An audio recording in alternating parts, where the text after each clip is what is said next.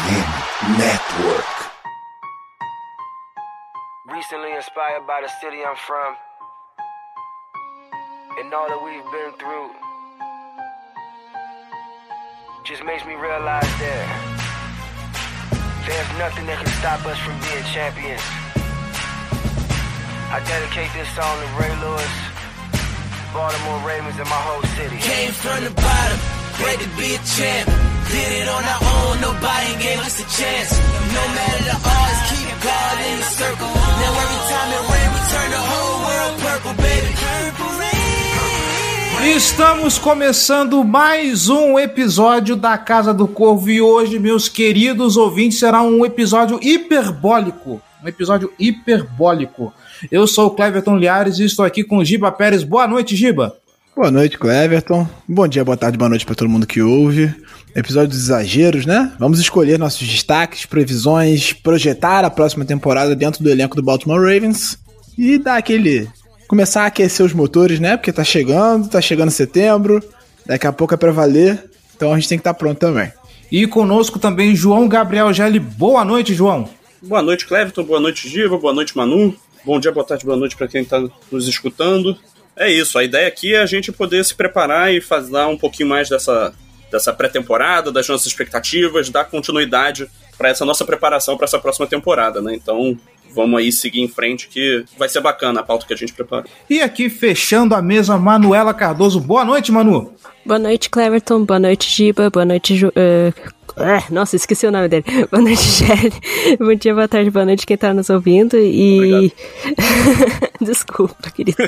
Isso aqui, pessoas, é a velhice. A idade vem chegando. Nossa, mas eu tô cheia de coisa. Desculpa, gente. É...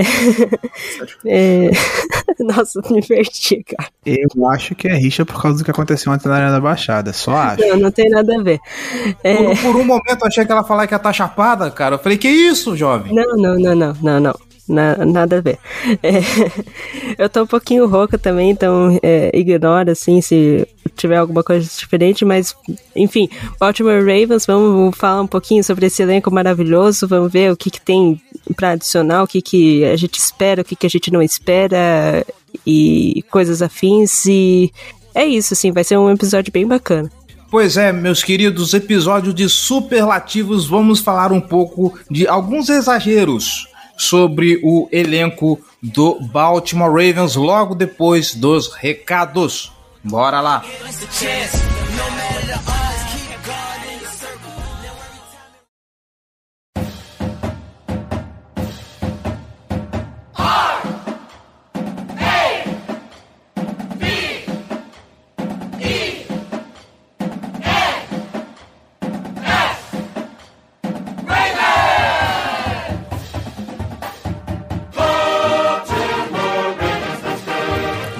Para os recados, turma. Você que está escutando a Casa do Corvo quer ajudar esse projeto a se manter no ar e se tornar ainda maior, então vem com a gente ser torcedor de elite e apoiar esse projeto, tá bom? apoia.se barra Casa do Corvo ou picpay.me barra Casa do Corvo um realzinho só você já faz uma grande diferença para esse projeto, tá bom? Faça como essa galera que já está nos apoiando, torcedores de elite, Márcio Hayashi, Gabriel do Carmo Monteiro, Enan Carvalho, Rafael Moretão, Gabriel Bueno, Fernando Leite, Gênesis Vinícius Meneghel, Raul Esteves Sá, Lucas Chaves Amorim, Tiago Chandorra, Ana Carolina Gomes, Kaique Carlos Coelho, Thierry Álvares, Yara Santana, Getúlio Diniz Aguiar, Levi Guimarães, Luiz Renato Gazola, Igor Krau, Luciano Gomes e Ricardo Brito. Muito obrigado a todos vocês, torcedores elite, que ajudam a manter esse projeto, tá bom? Se você não puder colaborar financeiramente, não tem problema, tá bom?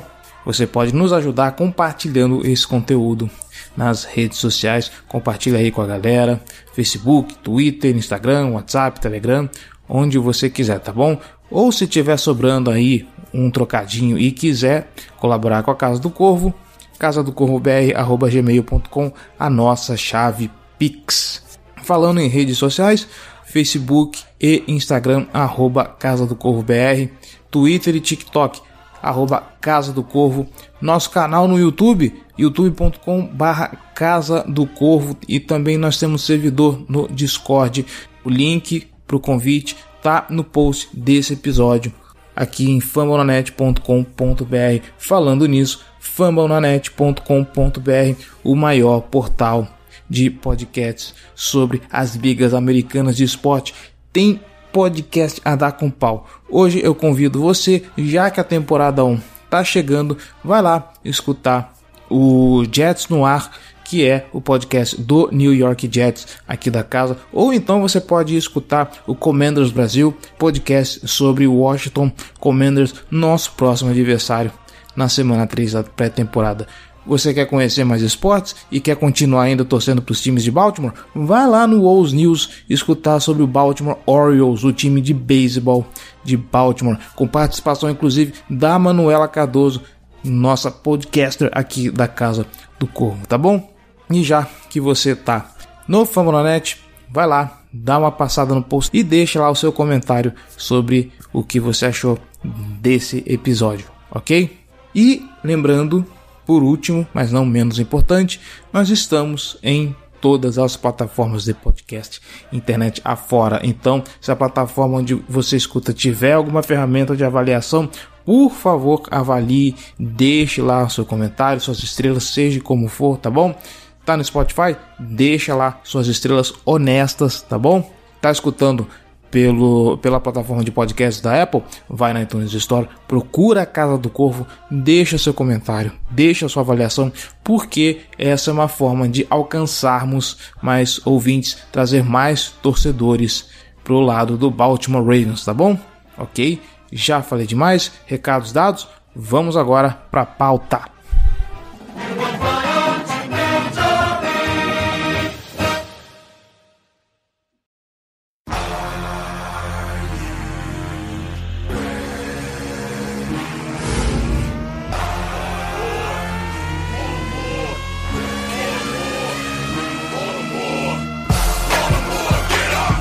Muito bem, Giba Pérez, João Gabriel Gelli, Manuela Cardoso e você, ouvinte que está nos escutando nesse momento, é o seguinte: uh, temos uma, duas, três, quatro, cinco, seis, sete, oito, nove, dez categorias. Não vamos revelar as categorias de imediato, vamos deixar na surpresa para você acompanhando, saber do que, que a gente está falando.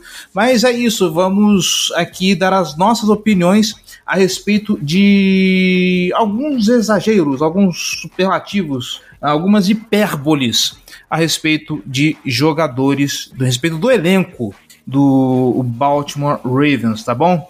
Vamos começar falando primeiro do retorno de lesão mais importante. Como a gente sabe, Baltimore Ravens passou por um moedor de carne na temporada passada, um monte de gente lesionada ainda no training camp. E vamos ver aí qual retorno vai causar mais impacto. Hoje eu vou fazer diferente, eu vou deixar minha escolha por último. E, e sejamos cavaleiros. Manuela Cardoso, eu começo com você. O seu retorno de lesão mais importante. Olha, eu acho que a pessoa que vai mais, eh, mais impactar, assim, de, que mais impactou e que vai impactar com o retorno seria o Marcus Peters, eu, na minha concepção. Porque assim, foi o que a gente comentou várias, várias, várias vezes aqui. O, o, Ravens foi um dos piores times em interceptação na temporada passada. E o Marcus Peters, assim, mesmo não tendo jogado a temporada passada inteira, desde 2015 ele é líder em, em interceptações e até acho que em Pick Six. Então, assim, é um cara que ele impacta muito na, no sentido de tirar o, a posse do outro, de conseguir fazer com que o nosso ataque volte mais rápido possível pro, pro campo, né? Então, assim, eu acho que ele é o retorno que agora é o que a gente está mais precisando para poder justamente fazer com que a, a, defesa fique sólida, porque um dos lugares que mais teve lesão foi justamente na, na defesa, então é isso, assim, com, com o Peters eu acho que melhora muito o jogo, o jogo fica muito mais puxado também no sentido de, de que ele puxa bastante o trash talk, um monte de coisa para fazer com que o, o adversário caia na mesma pilha que ele e daí acabe errando, alguma coisa assim. Então acho que ele é muito importante pro time, pro jogo e pra defesa em si. É, é a minha, minha escolha. É, Eu acho que o, o, o Peters, até num- numa presença de vestiário, pode ser importante. Ele, como jogador, estando lá presente, pode auxiliar bastante, porque também, além de ter né, todos esses, esses veteranos que a gente já está acostumado no, no Peters e no Humphrey, e também no o, o que a gente não está acostumado, que é o Kyle Fuller, mas também já é um jogador bem experiente na liga. O resto do grupo é bem jovem, né? O Brandon Stephens indo para a segunda temporada, o Jalen Armour Davis calouro, o Damarion Williams calouro.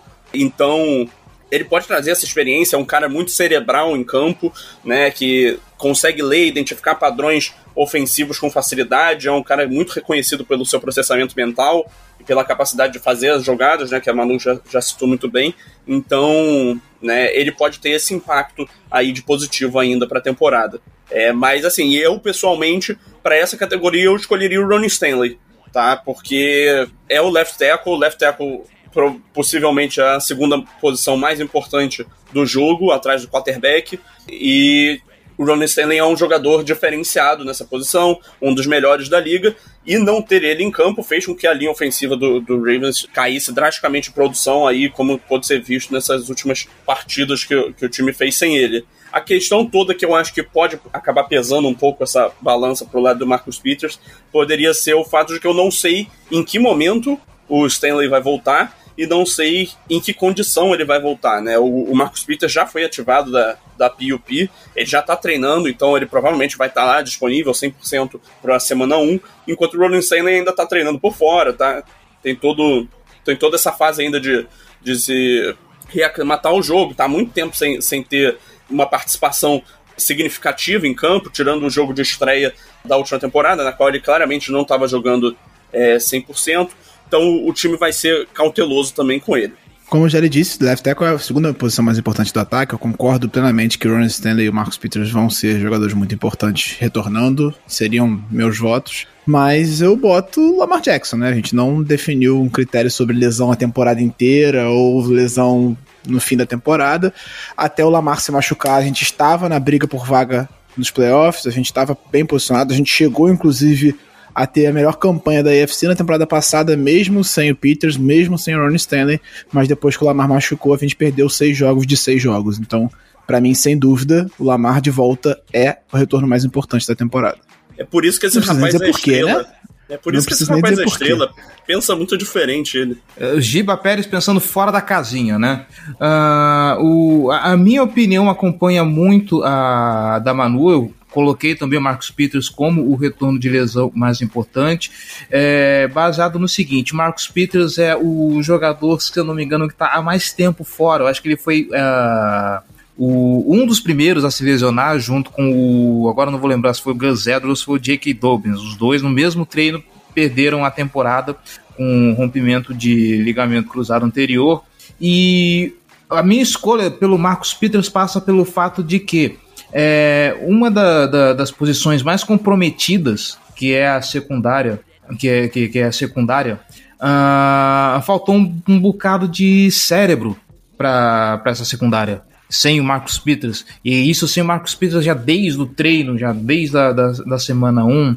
ah, faltava cérebro e faltava o instinto, vamos dizer assim, porque o Marcus Peters é o cara que puxa o que puxa o bonde das interceptações, né? É o cara que tem o faro, o cara que vai atrás, o cara que tem o cheiro da bola. A, a secundária do Baltimore Ravens perde muito com isso. Eu estou sendo criticado aqui no chat do- da Casa do Corvo, falando sobre a minha escolha do, do podcast passado, mas eu acho que a linha ofensiva do Baltimore Ravens tem a capacidade de se adaptar. Por isso que eu não coloquei o Ronnie.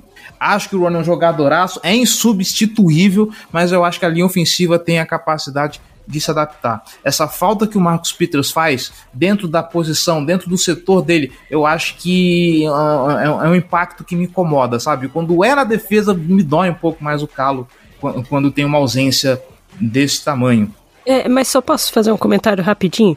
Comente. Eu achei quando eu tava pensando assim, eu pensei em dois nomes também. Eu pensei no Peters e eu achei que alguém ia falar, mas o Dobbins também seria um, um, um retorno importante pelo o, o, que aconteceu com o, o jogo corrido. Mas eu acho que ele não seria o mais importante, né? Eu acho que, assim, a pontuação do Giba foi até melhor, porque depois que o, o Lamar se machucou, realmente o time foi por água abaixo, né? Mas é, a gente percebeu que o jogo corrido ele era funcional, mas ele não, ele era só o básico, não era muito estrelinha. E com o Dobbins eu acho que iria valorizar muito, sabe? O jogo ele seria muito mais explosivo e sei lá, assim, a gente não teria parado aquele recorde de é, mais jogos com mais de 100 jardas corridas, eu acho que não terminaria naquele ponto, sabe? Depois do jogo do Broncos. Acho que teria continuado praticamente a temporada inteira e seria um, um dos ataques mais, mais temerosos, assim, do, do, da, da temporada com se o, o, Domis não tivesse lesionado, sabe? Ou se o, o Gus Edwards não tivesse lesionado. Então acho que o retorno dos dois, não só do, do, do Dobbins, mas também do Gus Edwards, são importantes, mas eu acho que eles não são os mais importantes, né? Então por isso que eu resolvi, das duas escolhas, eu resolvi colocar o Peters. Mas esse do o que o, o Giba falou também, tipo, é que eu, eu pensei numa pessoa que não tivesse jogado nada, praticamente. Mas que o Giba comentou, realmente, assim, sem o Lamar não funciona o jogo. Então, se for, se for elencar o mais importante, mais importante mesmo é ele. Ponto. Tá certo. Continuando a nossa lista aqui, vamos falar agora do novo jogador de maior impacto, ou seja, o jogador que está chegando agora no elenco, seja via draft, seja via via free agency e no meu caso eu coloco o Marcos Williams porque afinal de contas muito a gente debateu aqui que não tínhamos um jogador que tinha principal tinha como principal característica alguém que vai patrulhar o fundo de campo e o Marcos Williams, ele chega do New Orleans Saints, além de ser um baita jogadoraço, um cara de, de muitas valências, é um, um, cara que não se discute o nível técnico dele, é um cara que vai adicionar esse tipo de característica que a gente não vê, se eu não me engano, acho que desde é, é, Eric Weddle, não sei. Uh, então eu acho que o impacto que esse cara vai causar na defesa do Baltimore Ravens, e a Manu já comentou isso em texto, já comentou isso em podcast. A defesa do Baltimore Ravens precisa ser aquela defesa dominante, aquela defesa que impõe medo, aquela defesa que encheu os olhos de tudo que é torcedor e colocava medo na, na, na divisão norte da AFC. Eu acho que a adição do Marcos Williams tem, traz essa capacidade é, eu tinha colocado também um outro jogador de linha ofensiva aqui, o Morgan Moses, mas, é, de novo, não tem como não olhar para a defesa, olhar para o que está se montando na defesa e, e, não observar essas peças. Giba, você fechou, você abre então. Vai lá. Então, a gente definiu entre, entre quem chegou por draft e quem chegou via free agency. Obviamente, por ser um veterano, a gente já sabe o que se espera da liga, o Marcos Williams é uma excelente opção. Acho que é um jogador que vai contribuir demais e que tem tudo para melhorar. E como a Manu falou, no caso do Peters, a gente teve a pior defesa aérea da última temporada. Então, você trazer um cara do patamar do Marcus Williams para complementar a sua secundária, obviamente vai ter bastante impacto. Para ficar diferente, pra gente não voltar todo mundo na minha opção, porque eu acho que provavelmente todo mundo pensou no Marcus Williams como uma das principais opções, eu coloco Tyler Linderbaum, o calouro de primeira rodada, a previsão de que ele jogue, que ele volte em, em, uma semana e que jogue na semana 1. Tá? Acho que ele vai ser importante para ajudar a consolidar essa linha ofensiva, o centro da linha ofensiva que foi muito ruim. Acho que ele vai ter um impacto bem grande e vai ser crucial para que a gente tenha uma proteção bem efetiva ao Lamar e que o jogo terrestre volte a ser o que ele era antes da última temporada. Claro que a volta do Dobbins e do Gus Edwards e de todos os, os running backs vai ser muito importante nesse sentido, mas é claro que ter uma linha ofensiva faz muita diferença e é muito importante para que o jogo terrestre funcione. Então eu vou votar no Linderbaum. Deixa o abacaxi com você, Jair, vai lá. Não, faz parte, né? Eu acho que é, é sintomático do que é de verdade a situação que, assim, para mim, esses dois são os dois principais nomes, né? E aí a gente pode pensar, por que não Kyle Hamilton, né?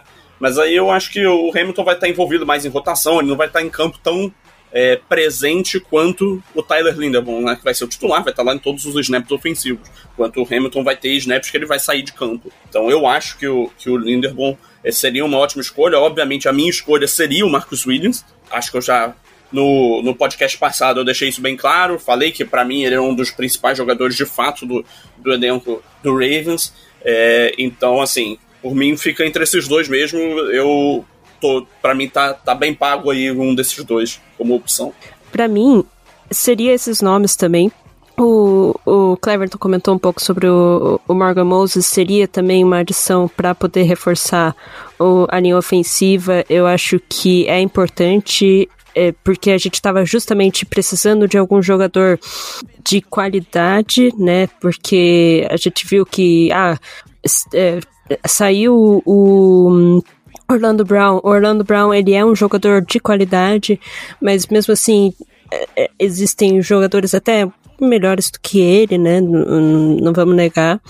O que ele estava pedindo não era assim o que o Ravens achava que era o, o adequado para a posição dele.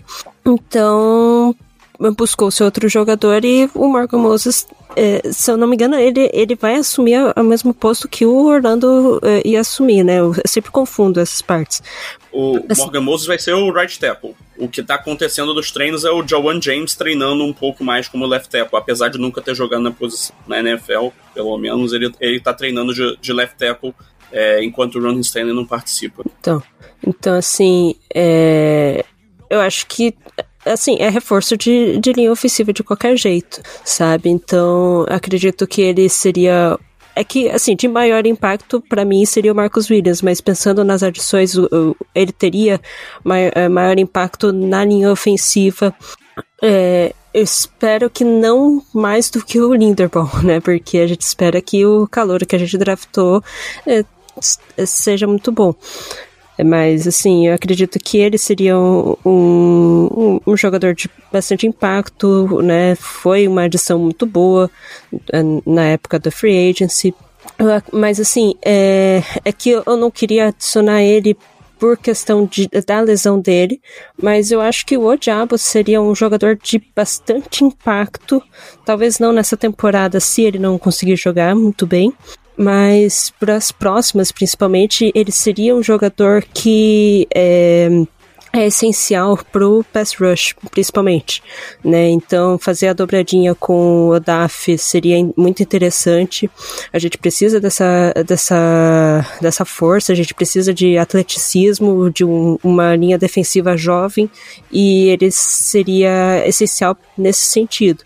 O único problema que eu vejo, e justamente por isso que ele caiu para a segunda rodada, é o Aquiles ter rompido, né? Então, assim, tudo depende disso. Se ele jogar, se ele conseguir jogar em alto nível e saudável, ele vai ser um dos jogadores que mais vai causar impacto na defesa, assim, é, é fato, né? Então, seria nesse sentido, acho que, como o Cleverton falou, defesa é um dos setores que mais é, necessita de não digo melhorias, mas assim, de. É, é que é uma melhoria, né? Mas assim, não que a, a, defesa estava ruim, é só que ela estava muito defasada por conta de lesão, por conta de um monte de coisa. Mas assim, voltar a causar o medo, né? Então, acho que qualquer adição nova de jogadores talentosos é válida como um, um, um grande impacto para a próxima temporada. Eu tinha pensado no, no, no, Diabo também, mas como ele volta só na semana. Como ele volta, né? Parece até que ele já jogou no time. Como ele começa, se eu não me engano, só na semana 6, pelas previsões, uh, a lesão dele é uma lesão complicadinha, a gente não sabe como ele vai encaixar. Então eu acho que. E o time tá indo com muita parcimônia, a gente tá vendo nos training camps como que os jogadores estão voltando muito devagar para tomar todo o cuidado para não piorar a lesão e tudo mais. Então eu preferi deixar para lá. Para não ter risco de o Gelli ter mais uma escolha roubada, eu deixo você começar, Gelli, para a posição de calouro do ano. É, aqui eu diria que a gente tem, sei lá, três opções que são viáveis, né? Eu, eu vou ficar com o Tyler Linderbaum. Justamente aqui eu acho que não tem muito o que elaborar né, nessa categoria, porque a gente já meio que passou por, por isso né, nessa categoria anterior. Mas o, o Linderbaum é um jogador que vai estar tá em campo todos os snaps ofensivos, ele está ali para estabilizar o, a parte interior da linha ofensiva do, do, time, né? Vai ter o apoio de um jogador sólido, veterano, como o Kevin Zeiter ao lado dele. É um, um center que era muito bem visto como prospecto, um jogador inteligente, que sabe bloquear é, bem para corridas. Vai ter algum, alguns problemas, né? problemas, alguns desafios nessa transição dele do, do, da universidade para a NFL no, no que se trata de, de, do esquema de bloqueio, né? Por mais que o esquema do, do Greg Roman seja diversificado, tem muita variação, é, ele é mais pautado em corridas de gap, enquanto o, o Linderbaum estava mais acostumado com bloqueios em zona, na, lá na universidade em Iowa, mas eu confio bastante no, na capacidade dele de entregar é, nesse, nesse sentido de, de fazer uma boa temporada de calor, até porque a lesão que ele teve aparentemente não foi tão séria, né? Ele já tá para voltar a treinar. Então, né, quando, quando esse podcast for pro ar, provavelmente já vai ter voltado a treinar. É, então, é, eu, eu tenho bastante confiança no que ele tem para apresentar aí em 2022. É, eu acredito que o Linderbaum seria um, uma boa opção, assim, de calor do ano acredito que eu, eu concordo com tudo que o, o Gelli com, comentou, assim, acredito que ele vai ser um jogador de bastante impacto já no, no time, mas eu acho que também um pouco pelo hype em cima dele, eu apostaria minha ficha aqui no Kyle Hamilton eu vejo muita gente questionando: ah, será que foi um, uma aposta muito boa? Se foi uma, uma. Como é que se diz? É, se foi um, uma escolha certa? porque ele não tá saindo bem nos treinos, porque aconteceu aquele, aquela hum, cobertura horrorosa durante um training camp que ele, ele se perdeu totalmente e um monte de eh, reports falando sobre isso tal. Será que ele vai jogar bem? Mas assim, é coisa de training camp, eu acho que isso é normal acontecer. Me impressionaria se ele estivesse arrasando e mandando super bem e destruindo até veteranos de 20 anos de, de campo, assim. Me assustaria muito se acontecesse isso. Então eu acho que é, é, é adaptação né? Eu, é, se fosse um tempo maior de adaptação, eu acho que até para a NFL seria aumentaria um pouco o nível dos calouros, né? Mas também é, risco de lesão é outro, né?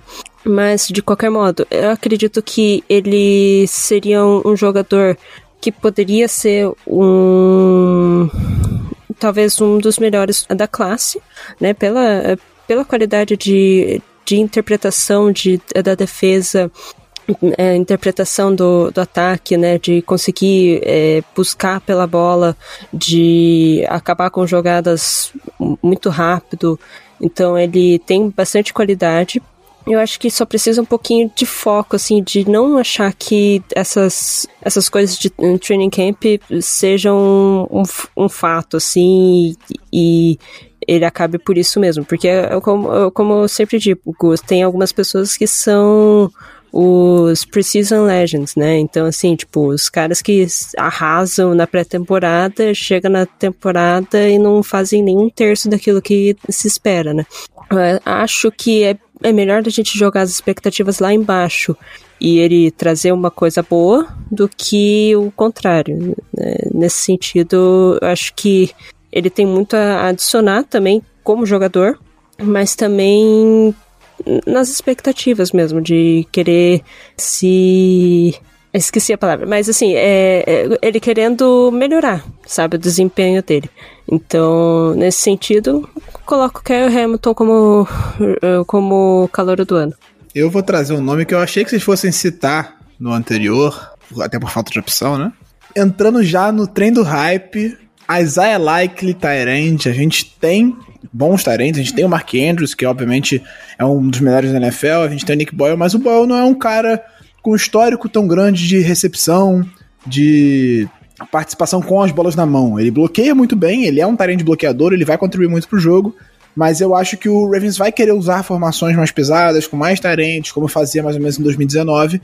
E aí eu acredito que o Isaiah Like ele vai ser, vai ter uma boa participação nesse sentido. Vai ter contribuição com a, bola, com a bola nas mãos, fazendo recepções, mais ou menos o que o Hayden Hurst fazia lá em 2019. Então acho que ele tem uma boa chance de ser o calor da temporada para o Baltimore Ravens. E claro, não vou citar o Linderbaum que eu citei como a adição mais importante do ano, também porque o Jerry citou, mas é, tendo a cabeça da premiação, a tendência é que os calouros de linha ofensiva não ganhem esse destaque de premiação, por isso eu vou botar o Likely. É isso aí, eu acabei escolhendo o Kyle Hamilton também e foi interessante a Manu ter levantado esses reports de training camp sobre o Kyle Hamilton e tudo mais. Eu cheguei a discutir isso lá no Boteco do Corvo. Essa é a hora que o Kyle Hamilton tem para errar tudo. É a hora que ele tem para fazer a desgraça, é a hora que ele tem para sujar o barraco. É a hora que ele tem que errar mesmo. Aproveita, erra, esculacha, faz toda a cagada que você tem que fazer para entrar no campo quando estiver valendo e arrebentar. Uh, o lugar onde o Kyle Hamilton vai jogar tá recheado de estrelas, tá recheado de jogadores competentes. E normalmente quando a gente fala de secundária dali para trás, o jogador quando ele aparece, ou ele tá fazendo muita merda, ou ele tá sendo brilhante. O Kyle Hamilton, se ele consegue se destacar no meio de tantos jogadores competentes, fazendo coisas brilhantes, é claro, é óbvio que ele não vai entrar de vez, vai ter aqui todo aquele tempo de maturação do calor e tudo mais. Se ele conseguir se destacar no meio dessa galera toda, com certeza eu, não consigo olhar para essa perspectiva e não imaginar que ele seja o calouro do ano do Baltimore Ravens para 2022. Uh, falando agora, agora a gente vai pro. Deixa eu ver aqui. Agora a gente vai pro jogador mais sob pressão da temporada e eu quero falar do da menina dos olhos do João Gabriel Gelli, Thais Bowser. Uh, vocês viram que eu tô insistindo muito em defesa, né? Mas é porque. Não, o é... Bowser gera pressão, ele não, não tá sob pressão. vamos falar Quando sobre. Vamos... sob pressão vai ser o Lamar, né, cara? Pô, ele que tá com o quarterback o tempo todo. Tá. vamos discorrer sobre. Uh, eu lembro de quando fizemos o, o day after do, do draft de 2017 aqui na Casa do Corvo, falamos sobre Tyus Bowser. Eu lembro de todos os, é, os elogios que o João Gabriel Gelli teceu sobre Tyus Bowser. A torcida tinha expectativa de que ele fosse ser um cara que fosse ali uma, uma presença, uma, uma presença interessante na, na, ali no, no, no, na defesa, ali fazendo pressões, sendo um, um pass rusher de qualidade. E a gente não viu isso até agora. Se eu não me engano, é o último ano de contrato do Tyus Bowser. Uh, nesse momento, o Baltimore Ravens começa. Ele renovou. Ele, tá ele renovou? É, ele renovou antes da última temporada, tá no segundo ano do segundo contrato dele. Ok. Ainda assim, ainda assim, é, o Baltimore Ravens já tá pensando em renovação é, ali no setor e tá na hora do cara se provar, tá na hora do cara mostrar serviço, tá na hora do cara se mostrar presente e mostrar tudo aquilo a que veio. Já que eu tô falando do rapaz que o Gelli tanto tinha consideração, Gelli, eu passo para você. Cara, eu vou só discordar de um ponto que você falou, o Bowser foi o jogador do Ravens que mais teve sacks ano passado, tá? Então, assim, em termos de produção atual, ele é o principal pass rusher da, da equipe. Mas, assim, obviamente, em termos de talento, não é. Mas ele tem mais papéis que ele faz ali, né? Além do, de gerar pressão. Mas seguindo para o meu nome, é, para essa categoria, é o Rashad Bateman. É porque, assim, é, saiu o Hollywood Brown, saiu o, o que era o principal wide receiver da equipe. É, o time não buscou nenhuma reposição, nem no draft, nem na free agents. É, então, é, ele bota muita ficha na evolução do Rashad Bateman, que ele eleve o patamar dele e se torne, né, como a gente tem o Mark Andrews, se torne a segunda opção nesse ataque aéreo. Se ele se provar como um wide receiver de alto nível, o que eu acho que ele tem total capacidade de fazer, o Ravens está com, com bastante potencial é, para crescer, melhorar as estatísticas e a eficiência dele é, no, no, no, ataque aéreo. Se ele não conseguir render o que é esperado, e ele nem precisa ser ruim, né? Se ele não der um sal, o salto que a gente espera que ele dê. Então, isso pode significar problemas é, daqui para frente, que aí vai fazer com que as coberturas fiquem muito em cima do, do Mark Andrews. Então pode gerar problemas para que esse ataque consiga desenvolver suas ações ao longo da temporada. Então por isso que eu vejo bastante pressão em cima dele é, em 2022. É, o Bateman também era a minha primeira opção. Acho que é um jogador que está pressionado, é um jogador que vem com a responsabilidade de ser o principal receiver do time. E se der errado, deu, vai dar muito errado. É basicamente isso. Ele está muito pressionado. Eu acho que seria a minha primeira opção. Então, em segundo, eu boto o Lamar, né? Lamar Jackson. Acho que não tem como ser outro jogador, tirando a piadinha do Gelli. Não é por causa da piadinha do Gelli. O Lamar chega pressionado depois de ter é, uma temporada relativamente ruim no ano passado, do meio para frente, em que ele tomou muita pancada, se machucou depois, mas que também come... tava ele fez alguns jogos muito bons, outros muito ruins.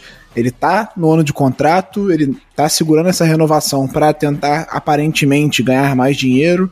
Então, eu acho que é um que chega muito pressionado e muito criticado ao longo da off-season, a gente sabe porquê, né? Mas enfim, muito criticado ao longo da off-season, então eu acho que é sim um dos jogadores que chega mais pressionado para essa temporada, porque, querendo ou não, ele é o quarterback do time, é o quarterback da franquia, é um dos melhores da liga, apesar de ser desvalorizado em vários momentos, e eu acho que tudo isso contribui para que essa pressão sobre ele aumente. Olha, aqui, é que nem o, o Gelli mesmo tá escrevendo aqui, cabe bastante gente no, no, aqui nessa categoria.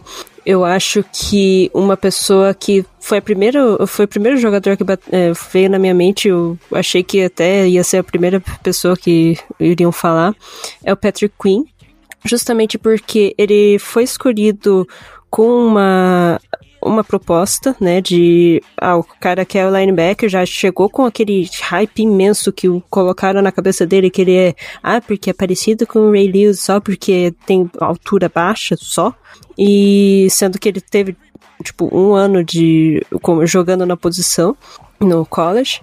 Então, assim, ele. Eu, isso eu tinha até ouvido num podcast, acho que foi no Film Study, falando assim que o, é, é, é, o cara ele preferia que esse ano o Queen ele aparecesse agora nessa off-season, ele aparecesse mais dizendo que ele tá estudando, né, tipo, é, é, é, procurando é, melhorar no seu desempenho de leitura defensiva do que daqueles é, videozinhos de, de workout, assim, de o cara jogando peso e levantando peso, um monte de coisa assim porque mostra que ele realmente ele tá estudando, ele tá querendo melhorar. É, eu acredito que no ano, no ano passado era a gente já estava com essa pressão em cima dele. Ele, como eu falei, ele teve uma é, é, é na verdade, eu não falei, mas eu tinha falado dos Precision Legend, mas é, ele foi para mim uma, um, um, cara de pré-temporada imenso, assim, na pré-temporada passada. E ele não se comportou da mesma maneira no começo do, da temporada. Ele só passou a melhorar depois da adição do. Me desculpe. Josh Bynes. Josh, Josh Bynes, isso, obrigada. É, com a adição do Josh Bynes. Daí, assim, eu acho que isso gera uma pressão do caramba, assim, pra ele, sabe? Porque, é, poxa, ele já tá indo pro quarto ano de, da NFL, terceiro ano da NFL, logo, logo, é, ele tem que se mostrar já no terceiro ano que ele vale a pena já pensar em num, numa opção de quinto ano, de já pensar em, sei lá, em extensão de contrato. E para valer a pena, ele tem que mostrar que ele é, é um linebacker de qualidade, né? Então, assim, eu acho que, poxa, é um dos caras que mais.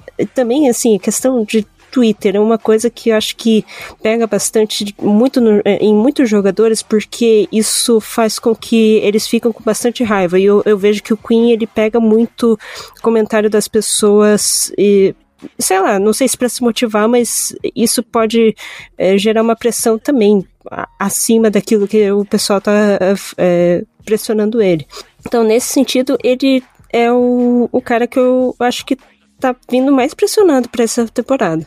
Só para citar mais um, já ele falou que cabe muita gente, eu concordo. Acho que o Marlon Humphrey também chega muito pressionado para essa temporada, né? Teve uma temporada ruim ano passado, antes de se machucar, foi queimado várias vezes, cometeu muitos erros. Ele é outro também que se expõe muito em rede social e acaba tomando muita pancada por causa disso. Apesar de eu particularmente gostar muito do jeito dele em rede social, achar engraçado a beça, tem muito torcedor que não, não gosta, que reclama, que fala, caralho, já tá focando, enfim. Acho bobagem, mas não deixa de ser. E é para mim também um que chega bem pressionado para essa temporada, apesar de ser um jogador mais consolidado. acho que tem muita crítica em cima e que ele chega pressionado sim. Pode seguir, o Cleberton. Tá certo. Seguindo em frente, agora a gente vai para maior evolução. Eu, eu confesso que eu não pensei muito nessa categoria de quem poderia se encaixar aqui. Então eu estou imaginando projeção de quem pode mostrar maior evolução da temporada passada para essa. Uh, e eu tô colocando aqui o Odafioe, tá? Tem-se muita expectativa pelo, pelo que ele demonstrou na, na temporada anterior. Inclusive, eu estava até revendo aquele Chiefs de Ravens, onde ele força um fumble, recupera a bola e tudo mais. Uh, é um jogador assim que ele chega a ser quase polivalente às vezes. Uh, é um cara que quando ele veio para Baltimore foi muito questionado, mostrou serviço, mostrou que tem potencial, mostrou que pode chegar longe e eu acho que do que ele mostrou pro, do ano passado para esse ainda tem muito espaço para crescer. Então eu coloco na, nessa conta o Daffy Owe como o jogador que vai ter a maior evolução da temporada passada para essa. Giba Pérez, contigo. É uma boa opção, era a minha primeira opção também que eu botei na minha lista. Como segunda opção, eu vou na base da Des esperança também. Né? Desculpa. Né? Relaxa. Como segunda opção, na minha lista, eu vou na base da esperança. Acho que o jogador que vai ter maior evolução, até por ter mais espaço do que na última temporada, é o wide receiver Rashad Bateman, né? Ele vai ser o wide receiver número um, vai ser provavelmente o líder em, em alvos ali junto com o Mark Andrews. E eu espero que eles façam uma boa dupla de recebedores e contribuam para que esse ataque aéreo mude de patamar. A gente viu esse ataque aéreo sendo muito efetivo em 2019, e aí houve uma tentativa do Ravens em crescer o volume dele também nas últimas temporadas, mas uma tentativa que não deu muito certo. Acho que 2020 a gente teve um ataque mais ou menos, assim, ele era um pouco do que era 2019, mas não era tão efetivo no, no ataque aéreo e nem chegou a ser tão volumoso, tão explosivo quanto ele deveria ser. No ano passado começou com um volume muito maior, mas depois caiu de produção, até muito por conta das lesões. Então a minha expectativa é de que o Bateman tenha essa grande evolução, que esse ataque seja mais explosivo, tão efetivo quanto 2019 e talvez com um pouco mais de volume do que naquele ano em que o Lamar foi MVP. Se tudo der certo, obviamente, né? É, a minha opção para essa categoria eu quero ser polêmico, eu vou botar o Patrick Quinn.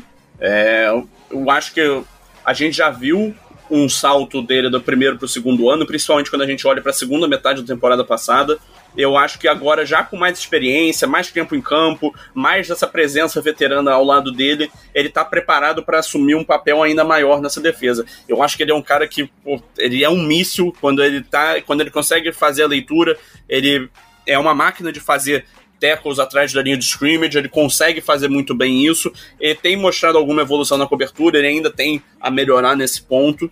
É, então, por isso, por esses motivos, eu acredito que o Patrick Quinn ainda pode. É, ele tem espaço para evoluir, eu vejo potencial físico é, e técnico para ele crescer. É, então, é, eu boto fé que ele, que ele também pode ser uma das principais evoluções é, no elenco para a próxima temporada. Olha, o, Quinn também eu tava pensando nele, mas como eu tinha colocado ele como. Na verdade, foi meio que junto. Assim, como eu tinha colocado ele como pressão, achei que por conta de muita pressão ele é, jogaria bem. Mas isso é, tipo, muita suposição na minha cabeça. Mas, assim, eu vou usar um, um pouco na minha aposta e vou apostar em outro wide receiver que seria o Devin Duvernay. Porque, para mim, ele seria, assim, o jogador que talvez seja o, o segundo wide receiver do Ravens nesse momento. Ele participou bastante como um, um bom alvo quando, quando, quando era, acho que com, com o Lamar também, ele recebeu algumas, alguns touchdowns em que ele estava completamente livre, assim, então deu para perceber que ele tem mãos seguras, assim como o Prochet tem mãos seguras. Então, acredito que ele seja um jogador que pode ser é, ele teve poucos targets no ano passado, eu acredito que ele possa receber cada vez mais nesse ano, dependendo de como é, vai ser a chamada aérea, né, o jogo aéreo, mas acredito que ele possa ser um, um alvo de confiança a mais para o Lamar quando não tiver, quando eu tiver Andrews e Bateman é, marcados, sabe? Então ele pode como ele estava muito é, embaixo, tipo, ninguém estava prestando muita atenção nele. Eu acredito que ele possa ter uma temporada é, bem expressiva em números. Nesse sentido, para mim ele vai ser, é, vai ser a maior evolução. Para quem tem pouca coisa, se tiver muita coisa no ano seguinte, é bastante coisa. Então é a maior evolução, né? Já diria outro, para quem não tem nada, metade é o dobro. Exatamente. É isso.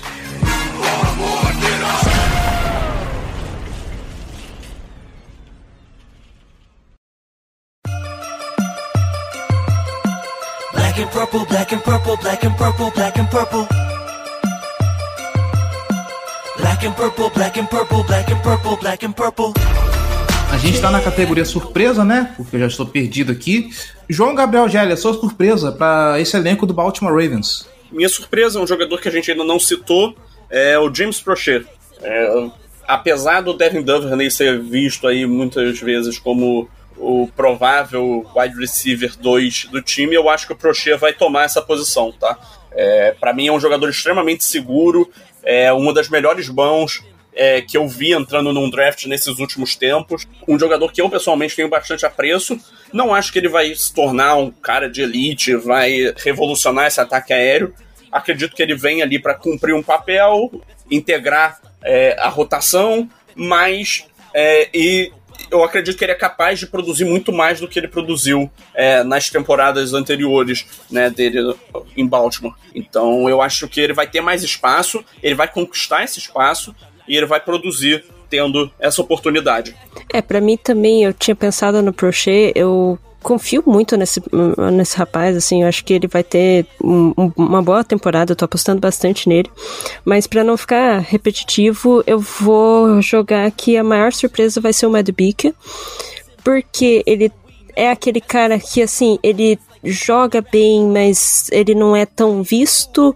Ele joga bem, mas às vezes dá umas bolas fora. Então, é, acredito que ele pode surpreender bastante, até porque, como eu já tinha comentado, a linha defensiva está muito velha, então vão precisar colocar bastante jogadores novos né, nesse sentido. Agora ele já vai estar tá, hum, sob o, o sobre a, a, tutoria do, do Houston, sobre a, a tutoria do Calais, então é, já vai ter passado por um ano com eles, então acho que isso melhora a qualidade dele para esse ano. Então eu acredito que pode acontecer uma coisa muito legal com ele esse ano e ele se tornar a maior surpresa pra gente, porque é o cara que, é como o, o Gelli falou do Prochet, eu falei do, do Devin Duvernay, na defesa ele é o cara que menos se fala.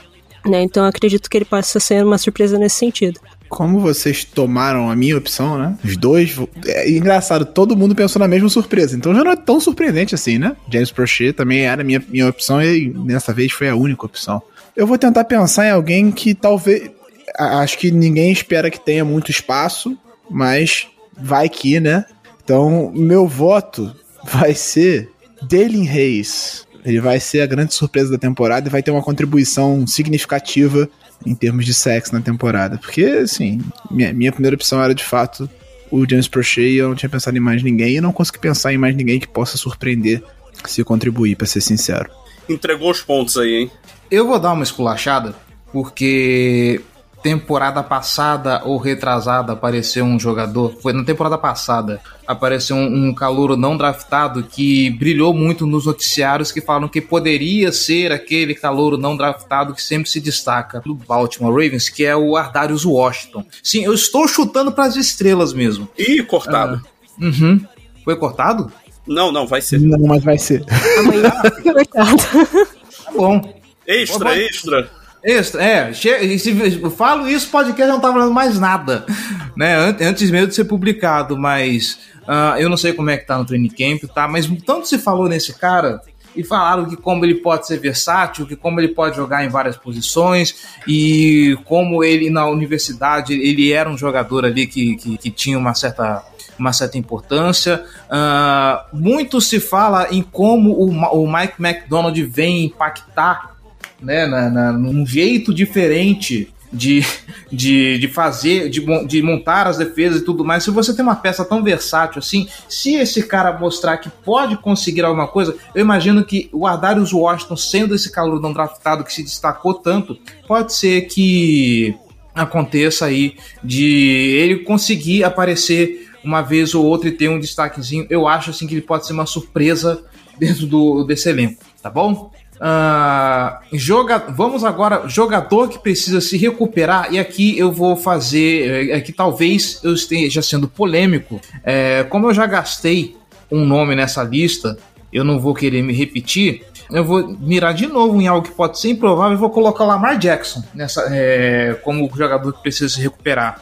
Ele tá ruim? Não. Me senti o Kleber Machado falando desse. Uh, Porém, ele, o Lamar Jackson ele vem de uma temporada onde houve uma ruptura no Baltimore Ravens desde aquele maldito jogo contra o Miami Dolphins, onde muito se falou de que ele ficou exposto porque ele não conseguia ler blitz e tudo mais. Daquele jogo em diante, eu vejo que se já tinha pouco criticismo em cima do Lamar Jackson, e aqui estou sendo irônico, uh, aí a, a porteira abriu de vez. E aí começou a se questionar, é, começou -se a se pensar se o Lamar Jackson realmente é, tem condições de, conseguir, de conseguir conduzir o time, pipipi, popopó, porque sempre vem polêmica quando acontece isso. Ele sequer teve a chance de mostrar a recuperação, porque logo depois ele se lesionou e não conseguiu continuar a temporada.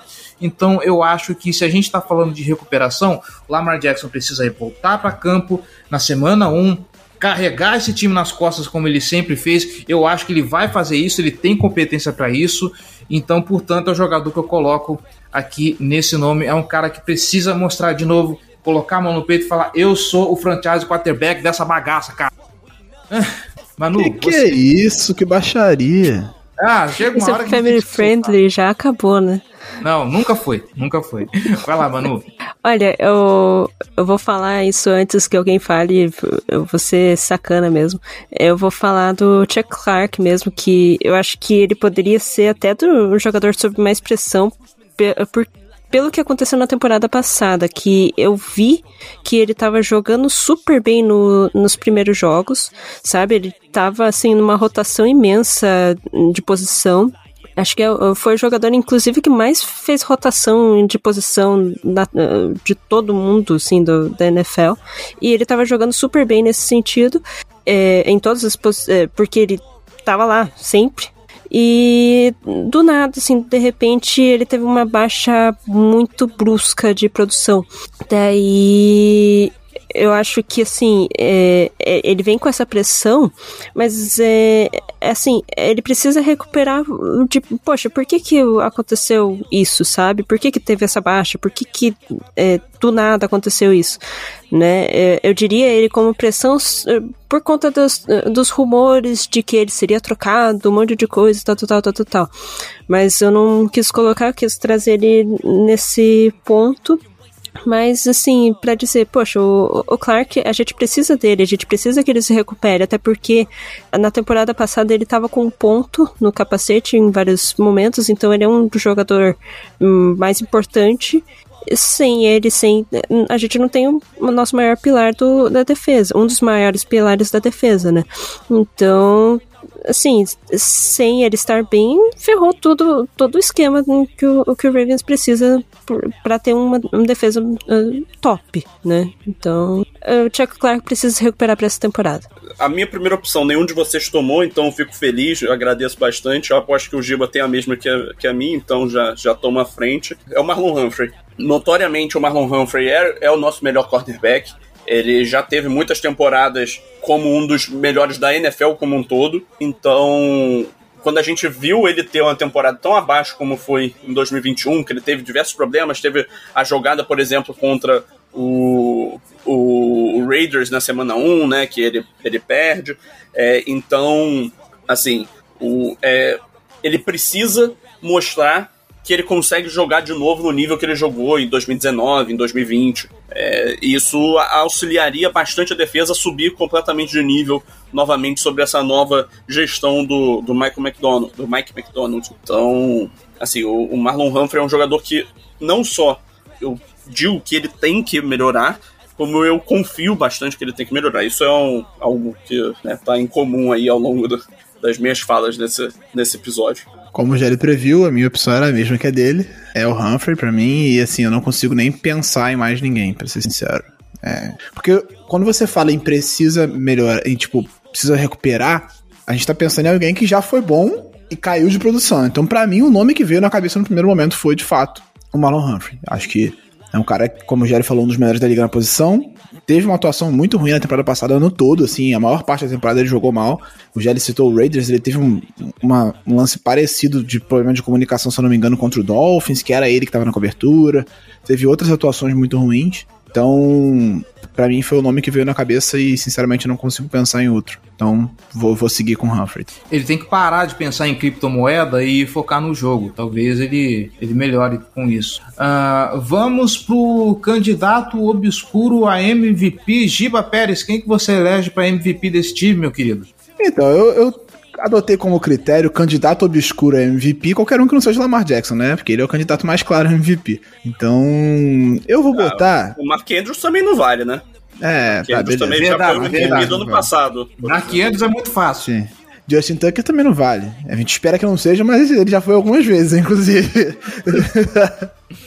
mas é, eu vou botar J.K. Dobbins. Acho que ele vai ter um baita de uma, uma baita de uma temporada recuperado, com sangue nos olhos, vai correr a beça e bater recorde de touchdown na franquia e vai ser minha primeira opção.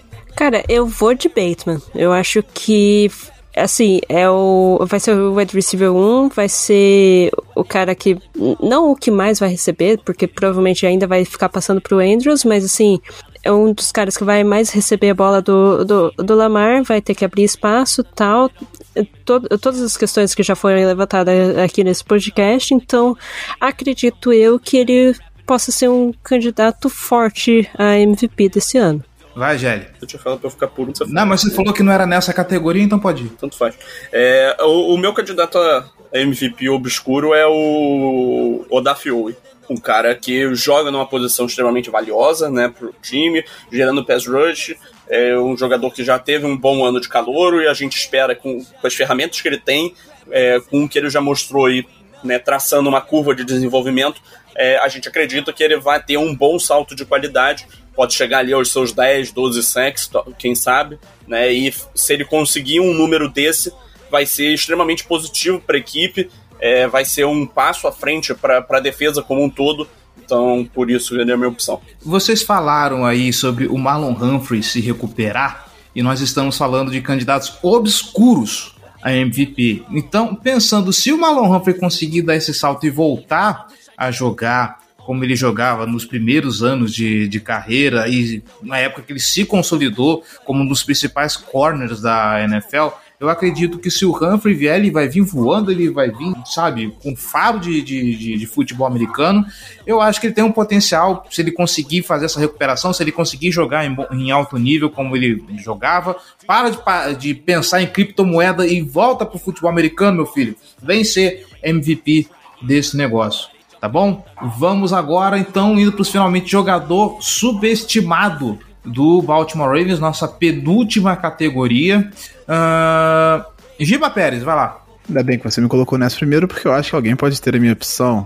Eu pensei bastante nessa categoria, assim, eu fiquei com uma certa dificuldade em escolher. Mas, pra mim, o jogador mais subestimado do Baltimore Ravens é o Chuck Clark. É um jogador muito valioso na defesa, comunicativo, ajuda a defesa a se comunicar, é importante receber nas chamadas. Teve já ótimas atuações com o Ravens. Ele não é aquele cara mais glamuroso por causa das interceptações, mas é pra mim um cara que faz, faz com que a defesa funcione e se ele voltar a atuar num bom nível e conseguir se manter entre os titulares, ele pode contribuir muito. Eu acho ele muito subestimado. Cara, de jogador subestimado, eu acho o, o Chuck Clark é uma boa eh, pedida, assim, porque justamente por- pelo que você estava falando. Mas eu, eu vou jogar aqui o Brandon Stephens, veio na minha cabeça, assim, no momento. Ah, não! ah, não! Pô, eu vou pegar minha lista e rasgar. Tchau. É, o senhor zero votos do nosso top 10. Então, né, cara? Senhor Pô, zero votos. mas ninguém vai pensar no Brandon Stephens, cara. Ninguém se importa com ele, olha aí, ó. Porque, assim, o, o Stephens, eu acho que é, é o cara que pô, na medida do possível, ele substituiu de uma forma boa no aquele jogo, aqueles jogos super remendados do Ravens, a secundária super remendada. Eu acho que ele foi consistente e ele é pouco falado. Então, nesse sentido, é subestimado. Nesse sentido, acredito que ele seria um, uma boa escolha nesse, nesse tópico aqui. É, eu vou tomar a vez aqui então, eu vou dizer que a minha escolha era o Patrick Quinn. É, eu acho que muitas vezes a, a, parte da torcida trata ele como se fosse um jogador horroroso, um lixo, e na verdade para mim ele é um linebacker bem sólido, com que tem bastante variância, né? E é por isso que é, muitas vezes as jogadas ruins dele são, são bastante visíveis, mas eu acho que em muitos momentos os, as grandes jogadas deles acabam sendo ignoradas. Tá certo que ele ainda tem para onde evoluir, ele não é um linebacker perfeito, mas o fato de eu achar que ele é um jogador sólido para bom e ele ser tratado por boa parte da, da torcida como abaixo da média ruim, eu acho que isso torna ele subestimado, um dos motivos. Bom, já que roubaram a minha escolha, eu vou passar direto e a gente finaliza aqui para nossa última categoria, jogador superestimado. E aqui eu quero colocar um ponto porque eu coloquei o Isaiah Likely na lista. O que Porra, acontece? o cara nem jogou e você tá criticando ele, Cleverton. Que absurdo. Claro que ele jogou. Ele jogou na semana 1 da Precision. Por isso que eu tô achando ele superestimado. Entendeu? Porque assim, jogou bem, ok, legal, cara, mas parece que tá se criando uma aura em volta dele de que, caralho, parece que ele vai rivalizar com o Mark Andrews, tá ligado? É, é, isso que eu, é isso onde eu tô querendo chegar.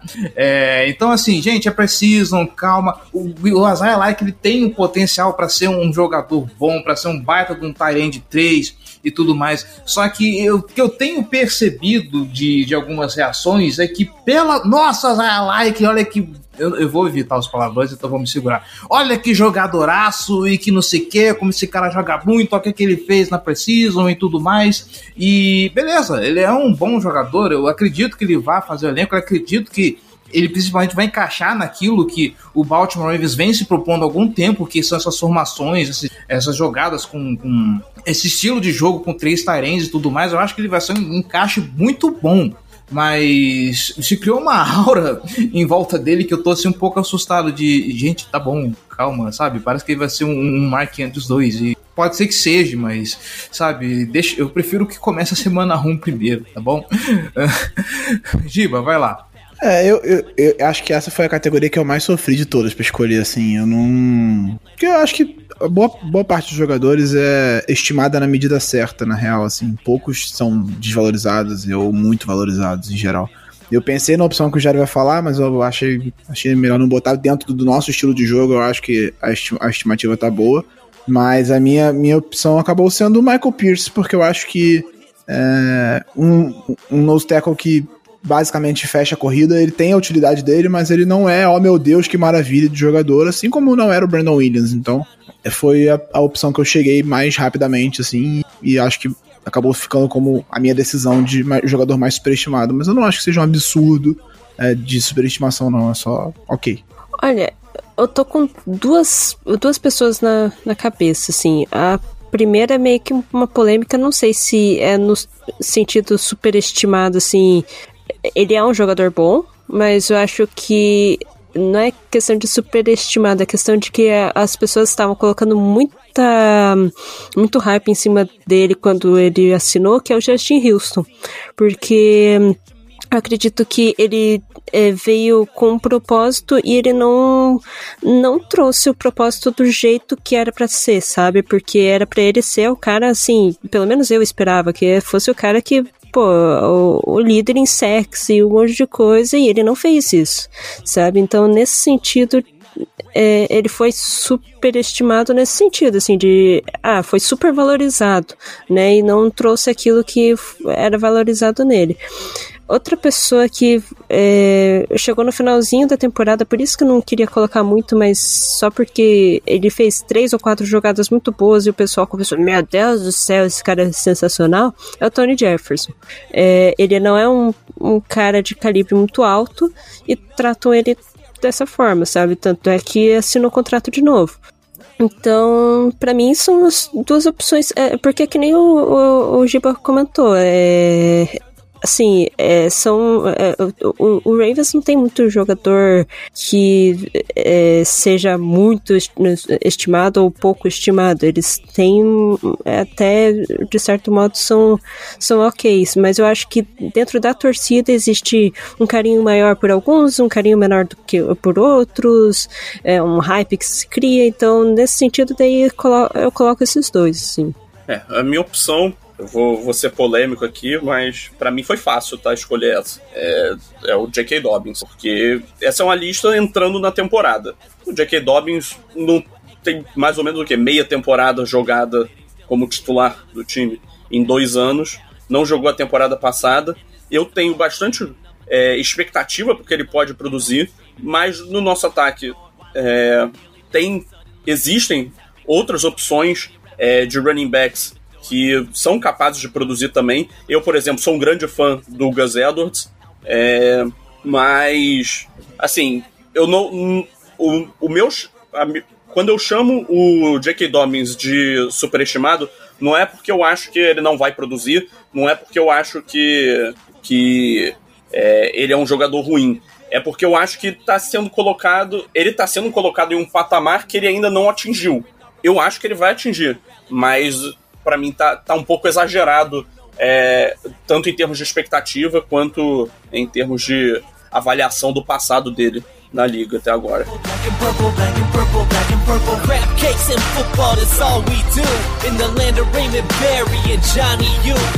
Crab cakes in football is what we know as we're scaring our opponents like we're Edgar Allan Poe.